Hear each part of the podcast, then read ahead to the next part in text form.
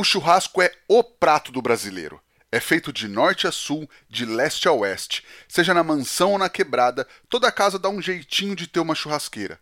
Às vezes uma churrasqueira chique ou então uma parrilha, às vezes alguns tijolos e uma grelha, mas todo mundo faz. Pode ter muita técnica, pode ter carne de extrema qualidade, pode ser só um espetinho para reunir a família e os amigos na laje. Afinal, nada mais autêntico para representar o Brasil que um belo churrasco na laje, não é mesmo? No programa de hoje, a gente mostra que o churrasco vai muito além das estações de festivais e dos preparos dos perfis do Instagram. Churrasco no Brasil é em todo lugar, inclusive na quebrada. Bom, então vamos lá. Boa noite para quem é de boa noite, bom dia para quem é de bom dia. Vamos tacar fogo nessa parada que tá no ar. Mais um é fogo. Este episódio do É Fogo Podcast é um oferecimento da Kings Barbecue e do Carvão IP. Prestigie os nossos apoiadores. Somos apaixonados pelo fogo, apaixonados pelo desafio de domar o fogo e usá-lo como aliado. Eu sou Rodrigo Peters e é essa paixão e respeito que trazemos para o É Fogo, um podcast de entrevistas onde o churrasco é tratado como hobby, mercado e paixão. Ela é cozinheira, assadora, mãe e tem revolucionado o churrasco na quebrada de São Paulo. Ela que é a dandara do churrasco brasileiro, pretona BBQ que não é grande só no apelido não. É gigante como toda mulher brasileira que tá aí fazendo seu corre. Seja muito bem-vinda ao É Fogo, Pretona. Muito obrigada, muito obrigada. Boa noite. Boa noite para quem tá ouvindo agora, né? De repente alguém tá ouvindo de manhã. Pra quem é de boa noite, pra quem é de bom dia, pra quem é de boa tarde. Boa noite pra quem é de boa noite, é isso aí. Tudo certo por aí? Tudo certo, graças a Deus. E por aí? Tranquilo também, curtindo esse friozinho. Bauru, é raro fazer frio em Bauru, então a gente curte quando tem. Aqui faz frio direto, que a gente tá na beira da represa, né? Um morro na beira da represa tá ótimo frio. Tá certo. Vamos, vamos contar um pouco mais da onde você está falando, mas deixa eu começar do começo, Pretona. Para quem não te conhece eventualmente, como que você se apresenta? Bom, eu sou a Pretona BBQ, né? É, todos me conhecem como Pretona. Eu trabalho com churrasco e com cozinha. Moro no extremo sul de São Paulo, no, é, no Jardim Ângela, que é depois do Capão Redondo, num bairro chamado Parque do Lago, ah, aqui legal. no fundão da Zona Sul. Tá certo. E qual que é a tua relação de vida com a cozinha, Pretona? Bom, minha relação de vida com a cozinha é, é muito diferente com, é, com as pessoas normalmente falam, né? Aprendi com minha avó, aprendi com a minha mãe, aprendi com alguém da minha família. Eu, no meu caso, quando eu era pequena, quando eu tinha entre 9 e 10 anos na escola, eu gostava muito de ficar na cozinha com a tia da merenda. E eu passava o intervalo todo, o recreio todo dentro da cozinha, ajudava elas a servir, pedia para deixar eu cortar uma coisa e outra, elas não deixavam. Ela só deixava, eu lembro até hoje, abrir lata de, de carne. Sabe quando a gente estudava, tinha aquelas latonas de carne e tinha que abrir num, num abridor elétrico, né? Ele era que ele pegava a tampa toda assim, era só rodar as latas. É só isso que elas deixavam fazer, que elas não deixavam mexer com faca. E ali eu sempre gostei de fazer na cozinha da escola. Eu fui crescendo até a oitava série, que antigamente era do primeiro ao oitavo. E eu sempre fiquei na cozinha, as amigas tudo namorando e eu dentro da cozinha ajudando a tia da, da merenda na escola. E isso foi o meu primeiro, o meu primeiro contato assim direto com uma cozinha, querendo ou não, a cozinha de escola é o tipo de cozinha industrial. Foi o primeiro lugar que eu me arrisquei, que eu desejei, que eu me sentia à vontade, que eu me sentia no meu lugar. Com o passar do tempo, a gente vai estudando, vai vendo outras coisas, outras oportunidades, e nada me fazia tão bem quanto aquilo me fazia naquela época. E, e meu primeiro contato foi, né, na gastronomia, na cozinha, foi numa cozinha de escola. Que legal. Você era aluna, mas não aluna da cozinha, né? Era aluna da escola, mas estava lá dando, dando uma bisolhada. Que é, demais. e normalmente eu esqueci o horário e sempre um professor me buscar na cozinha. Aí teve uma época até que proibiram de eu ficar na cozinha, aí eu fiquei muito triste, aí a tia da cozinha pediu para deixar eu ir lá para lá de novo, mas foi muito bom. A gente já sabia que ali era o meu lugar de, de paz, né? Como é até hoje. Que demais. E me conta uma coisa: você mora no extremo sul de São Paulo, você falou, Jardim Ângela, Parque do Lago. Como é que é o churrasco aí na quebrada? Independente do teu trabalho, qual que é o churrasco que a galera por aí come? Então, o churrasco aqui é aquela. Aqui a gente fala social, né? A gente fala aqui de churrasco, porque assim, junto a galera.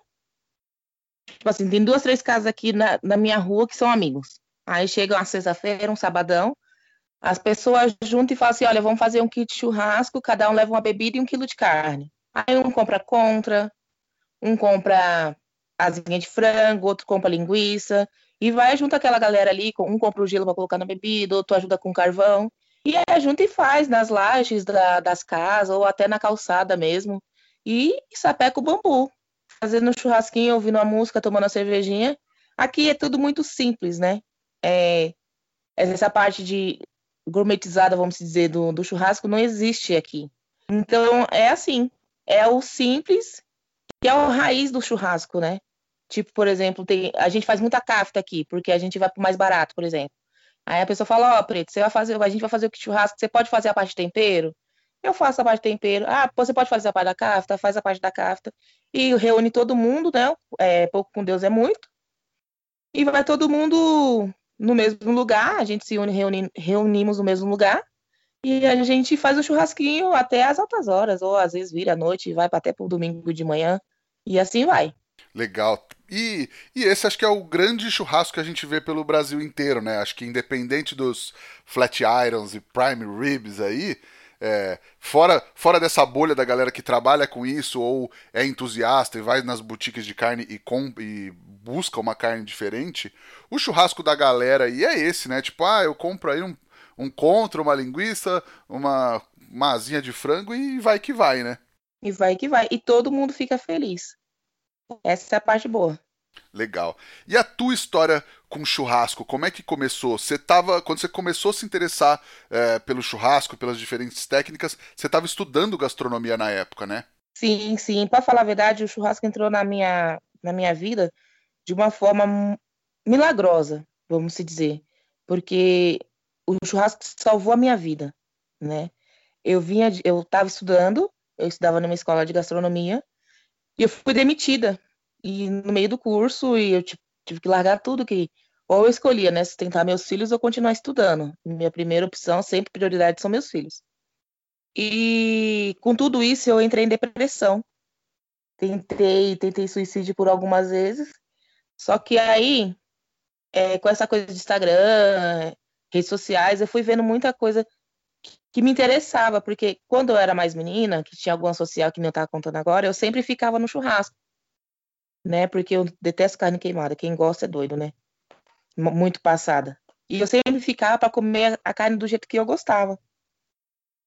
Aí quando foi nessa época que eu fui, a, a minha vida virou do avesso, eu adoeci.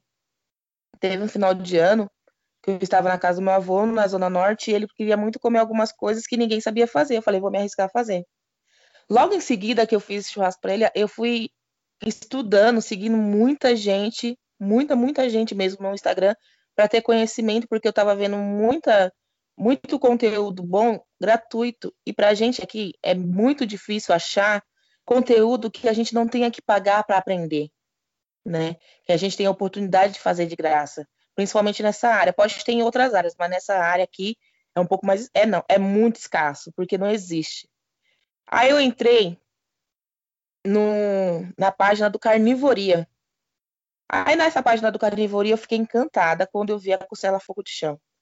E logo em seguida que eu vi a foto da costela fogo de chão, tinha um, um, um comunicado de que ia ter um evento deles no shopping Santa Cruz, que eles precisavam de voluntários, né, para fazer parte da equipe, e eu me inscrevi. De imediato já entraram em contato comigo. E eu fui, café e com a coragem, já estava estudando um pouco, né, para estar tá por dentro do assunto, né, para não chegar tão leiga. E eu fui ser voluntária no Carnivoria. Nesse meu nesse evento Carnivoria, eu passei por todas as estações, eu fiz pergunta para muita gente. Eu fiquei pensando assim, esse pessoal vai mandar embora porque eu perguntava demais. Só que nesse dia no Carnivoria, eu não vou lembrar quem foi. Eu falei, eu, tudo que eu perguntava, eu tinha um hábito de falar assim: posso fazer uma pergunta burra? E a pessoa só me respondeu assim: não existe pergunta burra, é burrice não perguntar foi quando eu cheguei nas costelas, fogo de chão, e eu me apaixonei por aquele processo. Me apaixonei pela, pelas técnicas, me apaixonei por ver aqui, porque é uma beleza, né? Para mim, a costela é a rainha do churrasco, mas nem todo mundo tá pronto para essa conversa ainda não.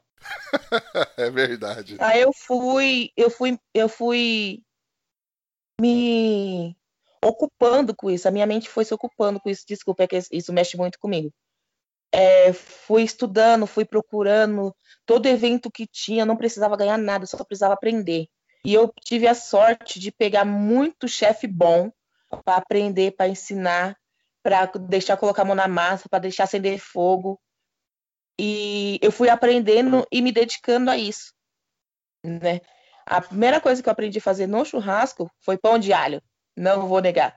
Primeira coisa que eu mexi numa parrilha nos eventos foi pão de alho. Depois que eu fui conhecendo, fui fazendo alguns eventos, carnivoria, entre, entre outros que eu fiz, que eu agradeço muito ter participado de todos, foi o fogo de chão. E eu fiz com que isso se tornasse a minha ocupação. Ou seja, porque, tô, como diz minha mãe, mente vazia é oficina do diabo. Então, como eu estava com a mente muito vazia no início de tudo isso, passava muita coisa na minha cabeça que a minha existência era mera bosta no, no mundo, entendeu? E, e eu fui reagindo, fui reagindo, reagindo. Me apaixonei pelo fogo de chão, me apaixonei mais ainda pela gastronomia, porque eu vi que as duas andam de mãos dadas e encontrei meu lugar de paz. Quando eu comecei a fazer costela fogo de chão, que eu comecei a fazer evento, churrasco, que eu comecei a pegar evento por fora, que as pessoas me convidavam para fazer eventos particulares, que eu via que era aquilo que eu queria, que eu encontrei minha paz, eu não tomei mais remédio, eu não fui mais em psicólogo, eu achei a minha terapia no, na área que, desde pequena, Deus já tinha me dado um sinal que era a minha área, que era a gastronomia. O, o churrasco ele veio para complementar e ganhou total espaço nisso tudo. Então isso mexe muito comigo, porque toda vez que alguém me pergunta isso, eu falo: o churrasco salvou minha vida e ainda salva. Porque eu posso estar tá triste o que for. Me chama para fazer churrasco, você não vê o sorriso de canto a canto na minha cara. que legal, cara, que legal. E aí você fez, né? Começou a fazer esses eventos, ser voluntária, fazer seus próprios eventos e tal. E aí você decidiu levar essas técnicas que você aprendia para o seu bairro, né? Como é que foi a aceitação da galera? Você teve que adaptar alguma coisa? Olha, eu fui bem caruda, para falar a verdade. A aceitação aqui ainda não existe, tá? Eu vou ser bem franca com você. Eu tenho a laje aqui, né? Que alguns sabem que eu tenho a laje da Preta, está fechada. Até por essa questão mesmo das pessoas não conhecerem, né? Eu meti o louco e fui fazer costela fogo de chão na calçada de casa. Porque na minha percepção, assim, eu, eu para mim, todos têm o direito de comer a mesma coisa. Como diz um chefe famoso, comida não é artigo de luxo.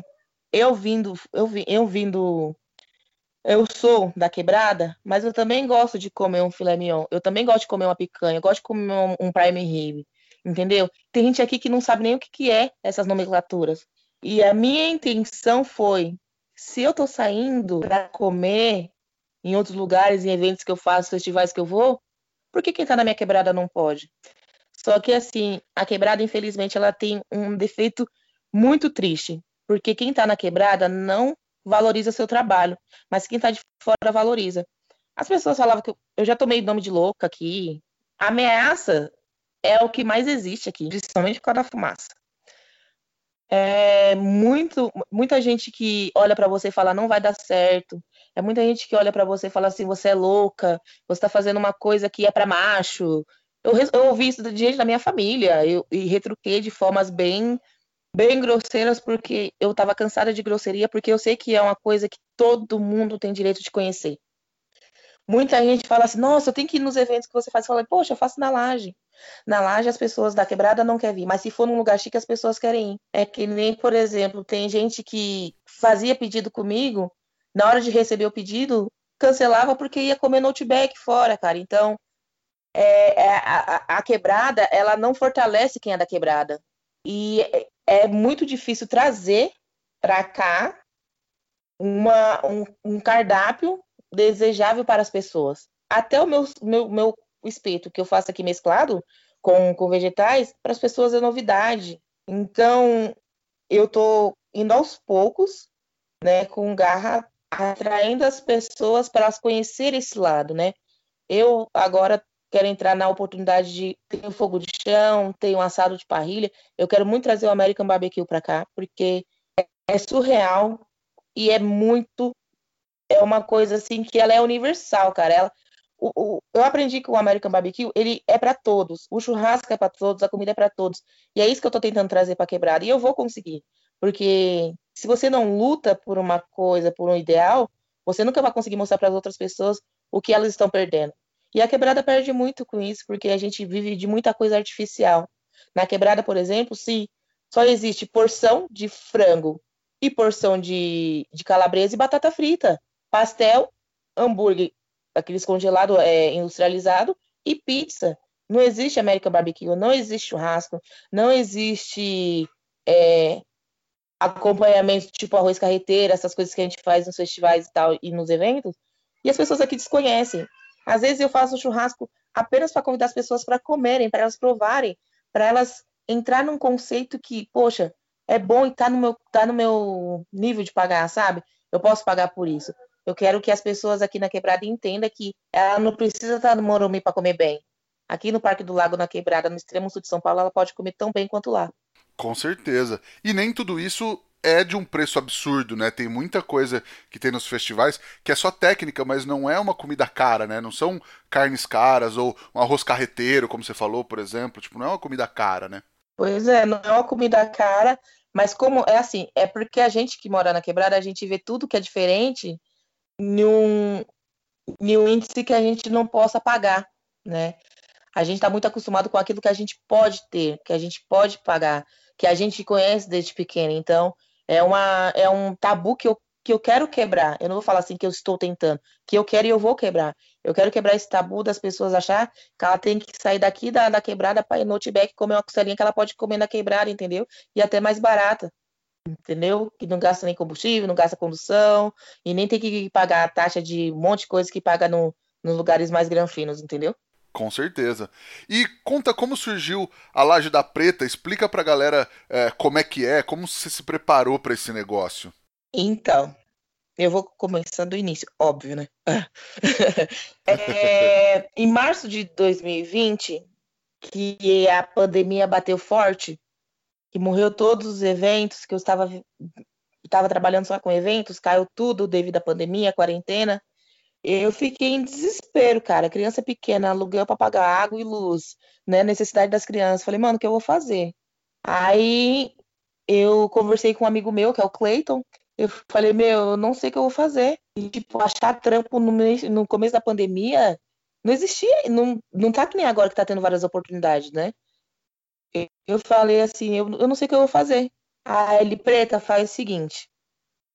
Eu vou te dar essa. A gente sempre fazia evento junto, ele tinha uma, tinha uma churrasqueira de tambor, que agora é minha. E ele me deu essa churrasqueira, tanto que o nome dela é Matilde. É o nome da minha tia. Minha tia vai me matar quando ela descobrir isso. Aí ele me deu essa churrasqueira e falou assim: se vira. Ah, você não tem equipamento. Você não tinha equipamento. Equipamento agora você tem. Agora você é muito inteligente. Agora você se joga. Aí o que, que eu fiz? Eu recebi um dinheiro que eu tinha que receber de alguns eventos que eu já tinha feito antes da pandemia. falei assim: eu comecei a pesquisar o que eu vou fazer, o que eu vou fazer, o que eu vou fazer. Peguei sobrecoxa de frango, costelinha suína e linguiça. Todo sábado de manhã eu tava lá na rua fazendo as coisas. E o pessoal passava de carro devagarzinho olhando.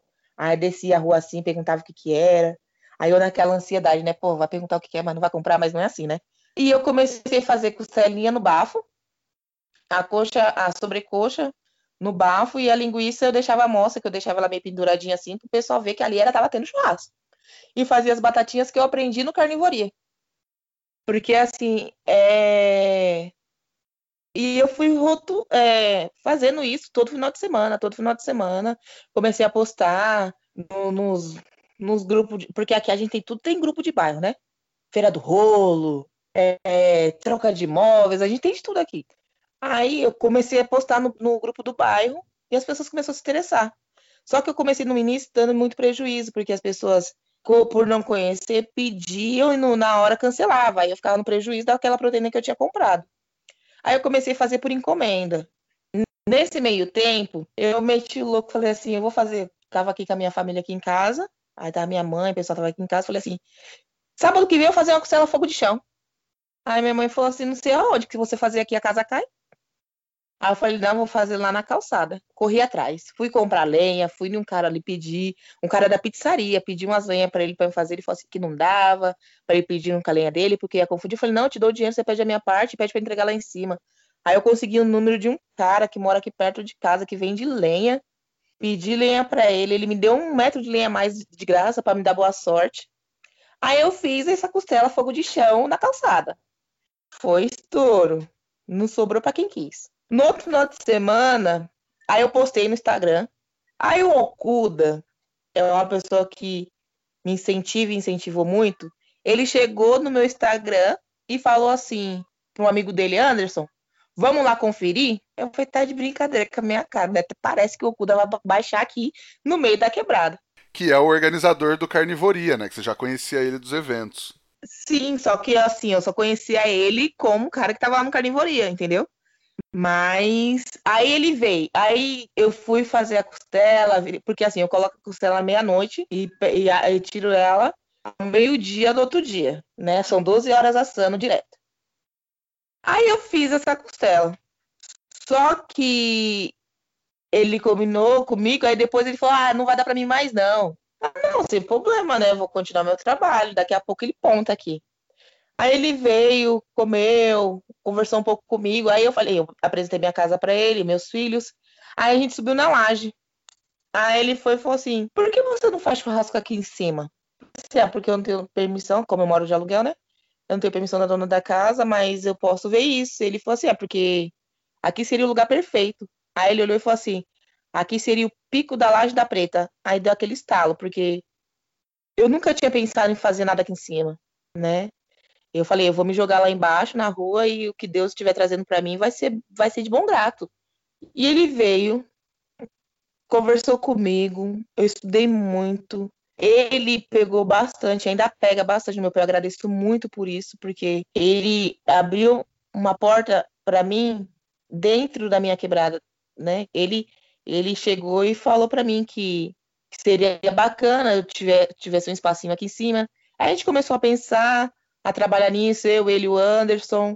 É, ele fez uma vaquinha para me ajudar. Tudo que eu tenho aqui é graças a, ao pessoal que me ajudou e eu agradeço muito, muito, muito mesmo. Aí ele veio, aí o amigo dele fez, ele falou assim que da hora que ele olhou ele já viu o projeto feito. Aí ele fez um projeto, né, de como é paisagismo que se fala, né? Paisagismo da, da laje, como ficaria. E hoje a minha laje é o que ele desenhou. É, né? Infelizmente hoje está fechada por alguns problemas que teve em relação à chuva, a financeiro, mas daqui a pouco a gente vai voltar. E foi assim que surgiu a Laje da Preta. Foi muito.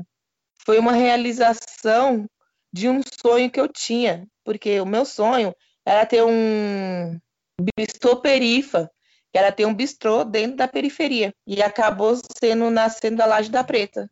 Que é um bistrô de churrasco, digamos assim.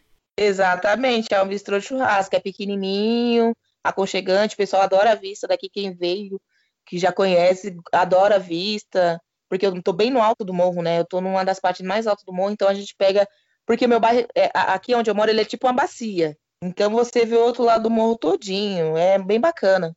Que demais. Vamos ver se logo que, que abrir e passar essa pandemia, dá para eu ir te visitar aí também. Nossa, vai ser muito bem-vindo, poxa. Combinado. E aí, é, com esses fechamentos da pandemia, como é que você está se virando? Você está é, fazendo delivery? Como você está fazendo? Então, o delivery aqui é uma coisa muito escassa, né? Aqui as pessoas são bem difíceis para trabalhar, para falar a verdade. A gente, é difícil a gente conseguir um profissional de confiança. É, eu não estou trabalhando com delivery aqui, e eu vou ser bem direta. Eu tô me virando com o que Deus está colocando no meu caminho. Se tiver de fazer faxina, eu faço faxina. Se tiver evento e me chamarem, eu vou pro evento. Se tiver um, um evento particular e a pessoa me chamar, eu vou também. Eu vou fazendo tudo aquilo que está ao meu alcance. A única coisa que não pode fazer é roubar e matar, né? Mas não tem tempo ruim. Eu cresci assim. Minha mãe sempre ensinou: seja digna do que você vai receber para Deus te recompensar mais ainda depois. Então, o que tiver de fazer, eu faço. Nossa, nessa pandemia, quantas faxinas eu já não fiz, eu não tenho vergonha nenhuma de falar isso. É, segurança em baladinha clandestina, Deus me perdoe, mas só Deus sabe as necessidades que a gente passa. Eu vou fazer segurança de balada que precisava. É, enfim, o que Deus está colocando no meu caminho para eu fazer nesse momento, eu estou fazendo, porque infelizmente a gente está num momento escasso. E não está na hora de escolher, né? Infelizmente a nossa área tá é a que se prejudicou mais, né? Que parou primeiro e com certeza vai ser a última a voltar, infelizmente. Então a gente se vira com o que pode. Com certeza. Ô Preta, e você que é uma mulher preta da periferia, você já sentiu preconceito? Você sente que já foi prejudicada por conta disso? Nossa, demais da conta, moço.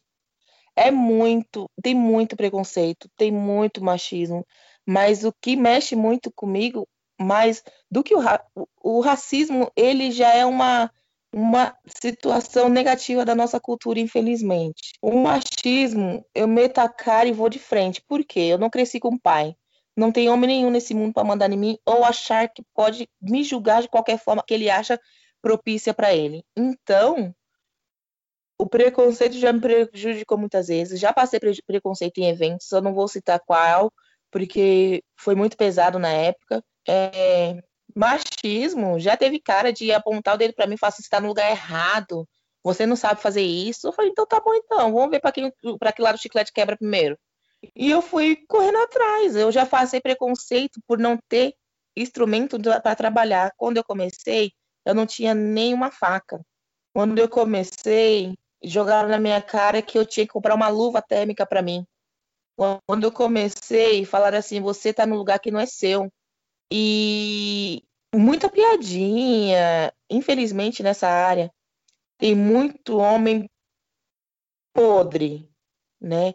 Tem muito homem que acha que a mulher, por ela estar tá numa, numa situação de nível baixo em relação ao que ele tem, ela vai se dar para ter alguma coisa, só que mexeu com a preta errada, entendeu? Já dei umas cortadas aí em pessoas que não não teve o, o, senso de saber que eu estou ali como qualquer outra pessoa que está trabalhando com churrasco também. Então, essa, esse negócio de preconceito, machismo, racismo, é, é uma perseguição. Vai continuar tendo. Só que eu, eu, eu, eu já trabalhei a minha mente para isso, entendeu? Porque, querendo ou não, é muito difícil ver preto na gastronomia. Preta, principalmente. E a gente vai, vai vai se levantando, pô. A gente vai se levantando, a gente vai fazendo o que a gente faz de melhor, porque até então você tá ali para trabalhar, não para dizer quem você é ou, a cor da sua pele, ou, seu, ou, ou, ou sua orientação sexual. É só para ser você. E o mínimo que as pessoas têm que ter é respeito. Com certeza. E, e, e o, o, respeito é o mínimo, mas, mas já deveria ser comum, né? Já deveria ser para todo mundo, mas infelizmente não é, né? Não é.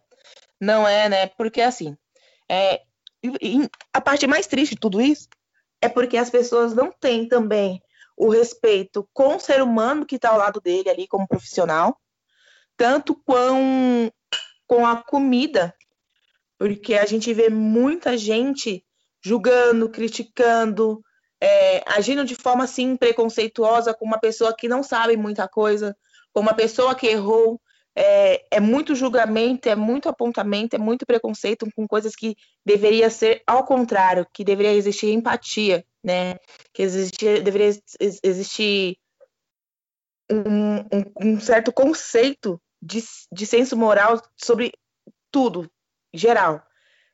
É, é muito difícil a gente ir num lugar que tenha totalmente todo mundo em paz, que está ali para trabalhar, que está ali para curtir, mas não, sempre tem um filho da mãe que vai falar, ele cara não sabe fazer isso, aquela mina não sabe fazer aquilo.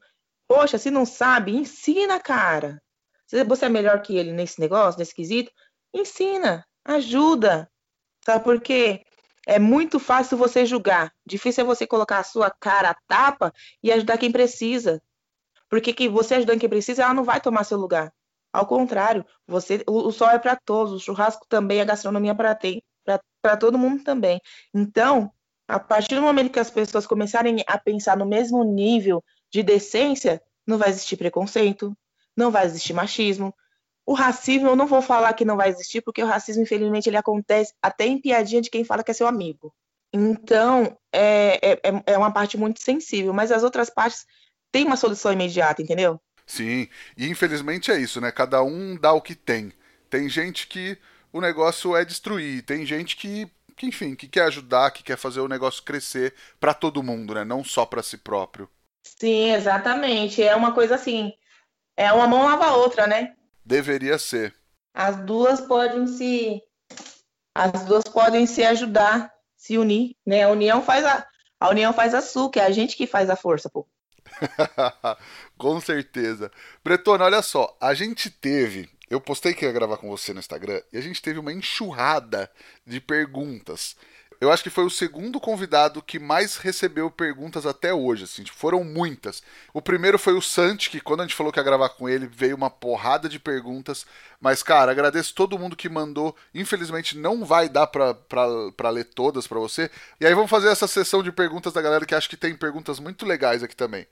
O primeiro foi o arroba churrasco na garagem BBQ que perguntou se você pensa em ministrar um curso seu. Poxa, olha, eu sei muito bem quem é. Meu, essa mina, ela é, ela é muito maravilhosa. É do Rio, eu gosto muito dela. Eu e ela tem uma pendência de uma live, para falar a verdade, que ela também é uma mulher preta no churrasco.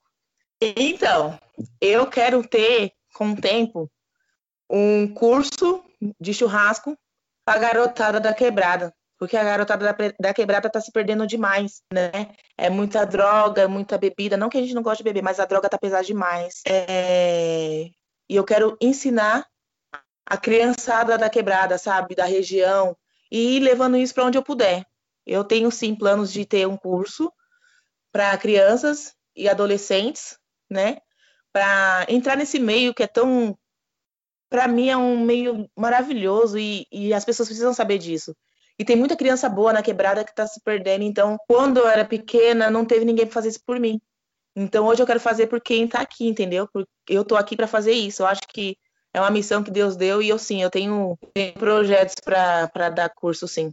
Legal. Você pode tocar alguém de um jeito diferente? Teria feito toda a diferença se tivesse sido tocada é, dessa maneira quando você era criança, né? Exatamente. Aqui tem muita criança, é, muito jovem, muita, muita moça adolescente, muito menino bacana, que, que, que não tem a oportunidade de ter um, um uma educação não só, da, não só de escola, sabe? Um curso superior. E, assim, é, é, abrir portas. A gente tem que abrir portas. Não é porque no, no passado foram fechadas para a gente que a gente tem que manter fechada para quem está vindo agora, né? Com certeza. Como diz o criolo, as pessoas não são más, elas só estão perdidas, né? Exatamente. Legal. Vamos outra. O arroba Emanuel Postui perguntou se você tem vontade de abrir outro lugar ou se você prefere expandir a laje da preta. E ele disse que aproveita para te parabenizar também, porque você, além de uma baita churrasqueira, é uma guerreira e uma grande mulher. Bom, muito obrigada pelos elogios. Então, é, expandir a laje da preta, não, eu não penso. Eu, eu acho que é cada coisa no seu tempo. Eu gosto muito do bairro que eu moro, né? Eu moro, eu moro aqui desde 1994, desde quando a gente saiu da favela lá no, na Berrine. Então, é, é, para mim agora não, não, não entra na minha cabeça ter franquia, é, abrir em outros lugares, porque o meu lugar é aqui. E é aqui que eu quero fazer história, é aqui que eu quero trazer o que falta. Maravilha. Arroba Ana Paula Totti disse que vê sempre a sua filha te acompanhando e pergunta como você se sente sendo uma influenciadora dela.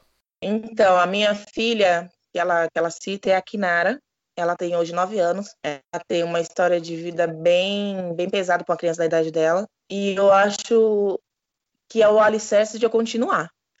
É o alicerce de eu ter vontade cada dia mais de fazer o churrasco, de trazer para cá ela é muito curiosa, que nem eu. Ela lembra muito quando eu era menina, que eu ficava na, na, na cozinha na escola.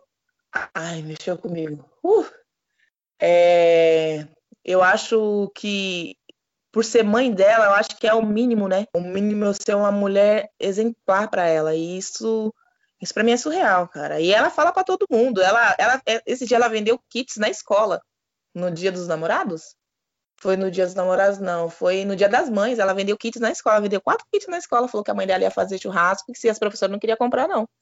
E ela gosta de fazer, tanto que no aniversário dela, ela já falou: falei, você quer salgado ou você quer, você quer doce? Ela, não, quero fazer churrasco. Então ela já tem na mente dela que ela gosta disso também. E é um orgulho para mim, depois de tudo que eu e ela passamos juntos no, no início de tudo. Que demais, cara. Então ela é. Ela é sua companheirinha no churrasco. Ela é, ela é. Eu não posso falar que eu vou fazer churrasco, ela tá atrás de mim que nem sombra. Só não deixa ela mexer com facas ainda porque eu acho arriscado, mas ela sabe ponto de carne, ela já sabe. Ela sabe quando tem que virar carne, ela sabe temperar, ela gosta muito de fazer dry rub. Então é assim, é, é, é, me motiva, né? A gente é motivado por quem está ao nosso redor e ela é uma das minhas motivações. Que demais, sensacional. Vamos mais uma. O arroba BBQ perguntou qual foi seu maior desafio para entrar nesse mercado. O grande Rodrigo Bueno, um abraço para ele. Meu Deus! Ai, para com isso, meu bem, como eu tô chique, é brincadeira. tô rindo, mas é de nervoso. Então, Bueno, olha, a minha maior dificuldade foi realmente o machismo e o racismo. Porque, cara, eu levei muito não. E levei muito não pela minha aparência também. Eu levei muito não de homens que achavam que ali não era meu lugar. Só que eu não nasci preta para ficar de frescura com ninguém. E eu fui atrás, eu fui atrás, eu fui evoluindo, sem arrumar briga, claro, porque quem tentou brigar comigo falou sozinho, às vezes. Mas o maior desafio foi as pessoas acreditarem em mim, né? Até hoje não acreditam muito, mas eu sei o meu potencial, entendeu? Então foi muito difícil machismo e racismo. A, a falta de oportunidade, pessoas que não que, que, tipo assim, nas redes sociais que fala que te ajuda, que te adora, que torce por você, e quando você vai pedir uma ajuda, vira as costas. Pessoas que marcavam comigo de fazer um evento e depois arrumava outra pessoa porque não queriam me levar, então foi muito, pelo fato de eu ser mulher, foi muito difícil para mim. É, eu, eu ouço às vezes as pessoas falando sobre vitimismo, quando toca nesses assuntos as pessoas acham que é vitimismo, mas tem aquele negócio, né? Só é vitimismo para quem não sofre essas coisas, né? Só quem sofre, só quem sente na pele sabe como é. é enfim, cada um tem as suas lutas, não é mesmo? Exatamente. Ó, essa situação do vitimismo, eu vou, eu vou explicar o meu ponto de vista, tá? Eu acho que pode ser até polêmico por causa disso. Esse tempo atrás teve uma pergunta, teve uma pergunta para um colega de trabalho na, né, no, no Instagram, naquelas caixinhas de pergunta tal, e perguntaram para ele assim, por que não tem chefe ou chefe mulher negra e negro no meio do churrasco? Cara, eu vou falar por mim. Eu tô falando pela Tatiana, tô falando pela Pretona BBQ. Não tô colocando como ninguém. Não é questão que não tem espaço. A gastronomia é o lugar que tem menos preto, velho ligado? É o lugar que tem menos pessoas da minha origem. E assim, a gente já vem de uma cultura onde o preto sempre foi empregado, que o preto sempre estava na cozinha servindo os brancos. Então tem muita gente que acha que eu eu tô falando isso porque eu já ouvi, tá? Já fala para mim que é humilhante uma mulher preta estar tá trabalhando com churrasco no que podia ser outras coisas. Mas não é assim. O passado ficou lá atrás para ser história, para servir de exemplo hoje. Eu tenho muito orgulho, muita satisfação e muito amor pelo que eu faço. Infelizmente, ser preto na sociedade e ter uma profissão é você estar tá em escritório. É, mulher negra sempre é sinônimo de beleza, de padrão de sociedade. E eu quero lá que se lasque isso. Eu quero estar com a minha mão suja de carvão, com o meu avental sujo de gordura, fedendo a fumaça, porque é o que eu amo fazer. Então, quando a gente vê essa situação num contexto geral, o vitimismo fica para quem quer. Eu não vou me vitimar por causa das pessoas que brigaram comigo ou duvidaram de mim. Eu vou correr atrás e mostrar que, para mim, não é nem para as pessoas, que eu posso fazer diferente. Que eu consigo, eu sou capaz e eu vou fazer. O foco sou eu. Não é o que as pessoas pensam, não é o que as pessoas acham. A minha origem, a minha história Lógico, ela tem um peso enorme na minha vida. Vou lutar com os meus, vou sempre lutar com os meus. Tanto que quem entrar no meu Instagram vai ver que tem várias questões raciais que eu me, eu, eu me coloquei à disposição de falar. Só que assim, eu não vou ficar batendo sempre numa tecla onde as pessoas querem ficar batendo na internet, fazendo polêmica, se não vai para a rua lutar. Se não bate no peito e fala assim, respeita que eu sou preto. Eu sou do mesmo, o mesmo sangue que corre na sua veia, corre no meu. Quando você morrer, vai ficar tudo na terra e quando você for, quando você começar a se decompor, vai ver que você vai apodrecer, vai criar lava, vai feder que nem eu. Então, a partir do momento que você pensa assim, esquece o negócio de vitimismo. Esquece o negócio de vitimismo, porque o vitimismo ele vem por causa de politicagem, entendeu? O, o, a, o vitimismo ele vem de quem não quer crescer, de quem quer ficar no vitimismo pro coitadismo. Ah, vamos ter dó da preta porque ela não tem isso, não tem aquilo. Porra, então, para mim isso não rola. Entendeu? O vitimismo, ele, ele é uma coisa que a pessoa, ela, ela adere aquilo se ela quiser. E é uma coisa que eu não quero para mim. Tá certo. Eu tô muito inspirado hoje aqui. Eu lembrei de uma outra frase também que eu tava ouvindo do MC da ontem, que no caminho da luz todo mundo é preto, não é isso? No fim, todo mundo é igual. Exatamente assim, né? A gente tem que matar um leão por dia e vestir a capa dele, mas não esquecer do que tá por baixo, entendeu? E é isso, é seguindo em frente, pô. Total. Tem mais uma aqui que a galera mandou no Instagram, a arroba mãe que reinventa. Perguntou o que, que. Você conhece ela? Conheço. Todos que você falou eu conheço. Que legal. É, ela perguntou o que, que você sonha como churrasqueira, Pretona? Cara, eu Primeiro mandar um beijo para ela, porque ela teve vários eventos comigo também. A gente criou uma amizade muito forte, inclusive no Carnivoria. É... Eu sonho em reconhecimento, respeito e prosperidade. Não só para mim, para todos. Respeito na nossa categoria, respeito com o que a gente faz, respeito com a comida, porque, como minha mãe fala, comida é sagrada não é para se brincar, não é para se zombar, é para se alimentar, se é, manter em pé, porque saco vazio não para em pé. Então minha mãe sempre falou isso para mim. Então respeito pela comida é uma coisa que eu sonho muito. Eu sonho muito que as pessoas parem de zombar de quem não sabe e ensine a pessoa a valorizar aquilo que ela tem ali para fazer. Eu acho que isso, isso, isso para mim é um sonho que com certeza uma hora vai se realizar. Maravilhoso. A gente falou muito de aprender, de aprendizado aqui. E se você que está nos ouvindo também quer aprender com quem sabe, já anota na agenda aí que nos dias 30 e 31 de julho, em Itapetininga, vai rolar mais uma edição do maior e mais completo curso de American Barbecue e defumação do Brasil. Você vai ter aulas com a Paula Labac, Bruno Salomão, Tadeu do canal Rango, Jonas da Brutos, Roberto Barcelos, e eu vou estar tá lá também falando de marketing, branding e comunicação para negócios de gastronomia. Então não perde tempo, porque as inscrições sempre esgotam muito rápido. São dois dias de muita prática, muita técnica com quem realmente sabe do negócio. E a gente se trombou no último curso da Kings, que é um baita curso, né não, Pretona? Eu te falar que eu tô com as sensações desse curso até hoje, você acredita? Surreal, gente, não perca. É surreal. É. Eu vou. desculpa, Rodrigo. É foda pra caralho. É tipo. É insano. É muito bom. E assim, eu até quero fazer aqui um elogio pra Amanda, pro Ricardo, a galera da Kings. O Tadeu que me levou. Eu tenho que agradecer muito a ele. Bruno Salomão, equipe geral da Kings. Que curso foda. Mas fora o curso, no, o que mais me chamou a atenção é a união. Eu vi amor naquilo, eu vi amor nas palavras que as pessoas estavam dando aula, eu vi amor no apoio que davam para as pessoas que estavam ali aprendendo na prática. Foi muito foda. Eu chorei o dia inteiro, porque era uma energia tão boa que tudo que falavam, todo mundo chegava perto de mim para conversar comigo, me motivava. Teve uma hora que eu e Betones não podia se cruzar, porque os dois choravam, dois chorão. Porque eu só tenho tamanho, viu, gente? Só tenho tamanho, mas eu sou a Fiona, só só tenho cara de brava, mas eu sou um coraçãozinho de mocinha. Então, o curso da Kings, ele, ele mexeu muito comigo, abriu muito minha mente, fez eu acreditar muito que ainda existe muita pessoa boa, cara. Existe muita gente boa no churrasco ainda. Só falta as pessoas entender porque que isso que leva para frente. A bondade, a benevolência leva para frente. E o curso da Kings me ensinou muito isso. É muito amor, é muito aconchego. Não queria nem vir embora mais para São Paulo, só vim porque eu tenho filho aqui. Sensacional.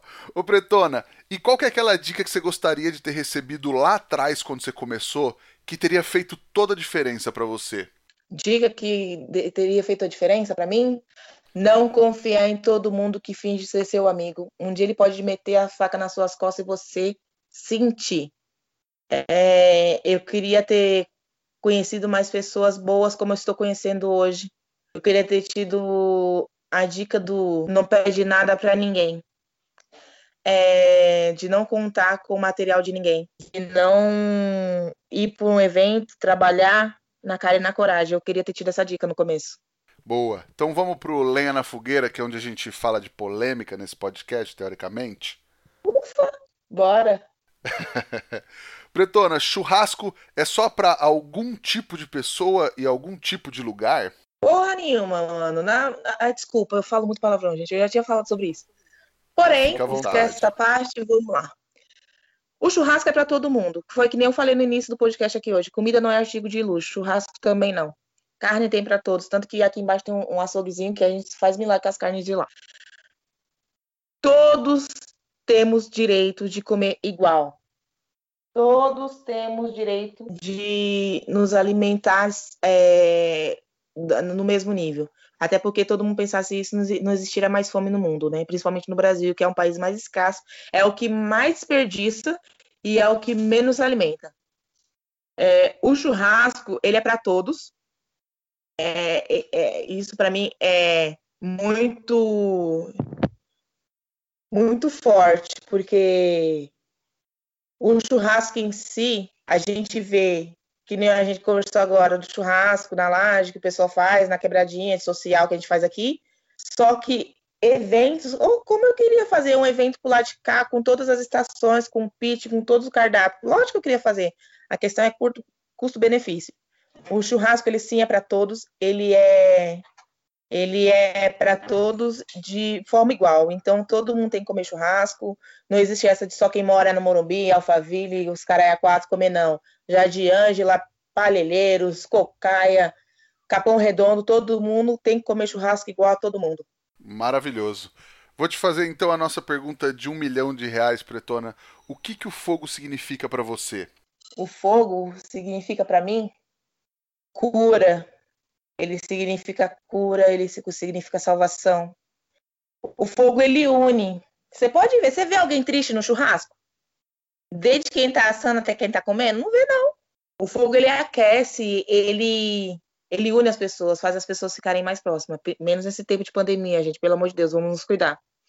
Mas ele é luz, né? O fogo faz tudo, se você parar para pensar. O fogo ele te aquece, o fogo ele te alimenta porque você tem que cozinhar para você comer. É, é, o fogo ele é, ele é símbolo em várias coisas, que nem agora, por exemplo, a gente está em mês de junho. É o símbolo do São João é a fogueira, fogo. O fogo ele é cura, ele é alimento, ele é tudo de bom. Maravilhoso. Bretona, você tem uma receitinha, uma dica, um truque para passar para a galera que está ouvindo agora fazer em casa? Ah, eu acho que eu vou passar um truque do meu frango atropelado, que as pessoas perguntam como deixo o, como eu faço na, na bafo e na grelha, como o peito do frango não fica ressecado. Maravilhoso, manda bala. Eu passo por dentro da pele, óleo de, de girassol ou azeite. Na hora que eu tô passando o temperinho lá, que é um tempero natural, né? Eu faço com pimenta, sal, cebola, alho e cheiro verde. Então eu já misturo junto com óleo. Eu tempero por dentro da pele, para que quando estiver assando, a pele né, não ressecar, ela fica hidratada, hidratada crocantezinha, e, o, e a pele, ela, desculpa, e, o, e a carne fica saborosa e suculenta. Então, essa é a minha dica. Maravilha. Quem fizer, então, depois marca a gente também para ver o que vocês estão fazendo. E tem alguma coisa para indicar para a galera ler, assistir ou visitar, Pretona? Nossa, tem algumas, posso falar mesmo? Fica à vontade, manda bala é, a gente está num momento que as pessoas estão se reinventando, as pessoas estão estão criando, estão procurando estudar. É, leitura, eu não tenho muitas, porque a maioria dos livros que eu tenho interesse ainda estão todos em inglês. Mas tem canais no YouTube muito bacana, pessoas para acompanhar no Instagram também muito bacana. Tadeu do canal Rango tem um canal espetacular para quem curte hambúrguer, para quem curte molhos, para quem curte conserva. O canal do Tadeu é maravilhoso. Tem um canal também do Cansei de Ser Chefe, do Bruno Salomão, meu amor. É, ele ensina muita coisa com temperos fortes para todo mundo do Brasil. E tem um que me chama muita atenção, que eu gosto muito, que é do o Match Experiência do, do, do Henrique Okuda, que ele traz a origem da carne desde o do nascimento até até a hora de chegar na sua, na sua grelha e fala muito da parte da ciência em relação à carne, que é uma das partes da cultura do churrasco que as pessoas não conhecem muito e vale muito a pena ver. Também tem a Larica da Brasa, que ela ensina muita, muito corte barato, que as pessoas também ficam em dúvida, que é as, ah, você ensina muita coisa cara. Tem a Julinha Carvalho, tem muita gente boa aí no YouTube, é só chegar lá e lançar, que vocês vão se apaixonar. Legal, depois lembrando que as indicações também estão no feed do Instagram para quem quiser chegar, dar uma olhada, ver, relembrar o que, que você indicou. Pretona, quem quiser te encontrar nas redes sociais, Instagram da vida, você, a Laje, por onde te procura? Me procura pelo Instagram como Pretona BBQ e tem o Instagram da Laje da Preta também. E lá no do Instagram da Laje da Preta tem o meu tem o link do meu WhatsApp que pode estar me chamando lá também. Se quiser bater um papo, vai ser muito bacana, muito bem-vindo. Maravilhoso. Nós também estamos no Instagram, no arroba efogopod, e o meu Instagram é arroba rodrigopeters, underline. Dá aquela força, pega o podcast, pega o link, já manda pros amigos, porque eu tenho certeza que todo mundo precisa ouvir essa história. Pretona, muito obrigado pelo papo. Foi um prazerzaço falar contigo, é, poder contar a tua história, ajudar é, as pessoas a ouvirem a tua história, verem a tua visão desse mundo que é uma visão tão diferente do que é, a maioria das pessoas está acostumado. Nossa, prazer é tudo meu. Só queria deixar uma coisa em ênfase que eu até pensei, eu até ia perguntar para vocês se podia falar sobre isso, que é uma coisa que mexe muito comigo e as pessoas desvalorizam muito e tá muita polêmica sobre isso. Já que a gente mexeu um pouco polêmica, eu vou falar sobre isso. É a questão de ser voluntário em eventos, Rodrigo. Assim, vale a pena sim. Tudo que eu aprendi, eu aprendi com, voluntar com voluntariado. Nunca tive condições de pagar um curso caro para fazer. É, as oportunidades veio vindo quando eu era voluntária. Eu não sou fã desse pessoal que fica falando que voluntário tem que ser remunerado. Primeiro, ninguém é obrigado a ser voluntário. Existe dois tipos de chefe, aquele que vai te ensinar e aquele que vai jogar na sua mão e vai sair da, da estação. Então, não pode generalizar o serviço voluntário. Sou a favor do serviço voluntário em eventos, sim, e quem está começando é a chamada. Serviço voluntário vai apenas assim. Se ele vai ser remunerado ou não, aí já é questão do evento que você está fazendo, mas não pode generalizar que, o que ser voluntário é uma coisa ruim. Eu acho que é uma coisa que eu, eu tinha necessidade de passar para as pessoas e agradecer pela oportunidade de estar aqui conversando com você. É, muito obrigada pelo espaço. Fiquei muito nervosa quando você me chamou. Passei a semana toda nervosa, você sabe disso. E muito obrigada pela oportunidade. E é isso. Imagina, é um prazer. Prazer é meu estar conversando com você, estar ouvindo a sua história e tenho certeza que foi um prazer para todo mundo também conhecer um pouco da tua história. Brigadão mesmo, brigadão de coração. Queria agradecer também a parceria de sempre da Kings Barbecue e do Carvão IP e agradecer a vocês que nos ouviram até agora. A semana que vem tem mais. Muito obrigado. Tchau. Obrigado. Tchau, tchau.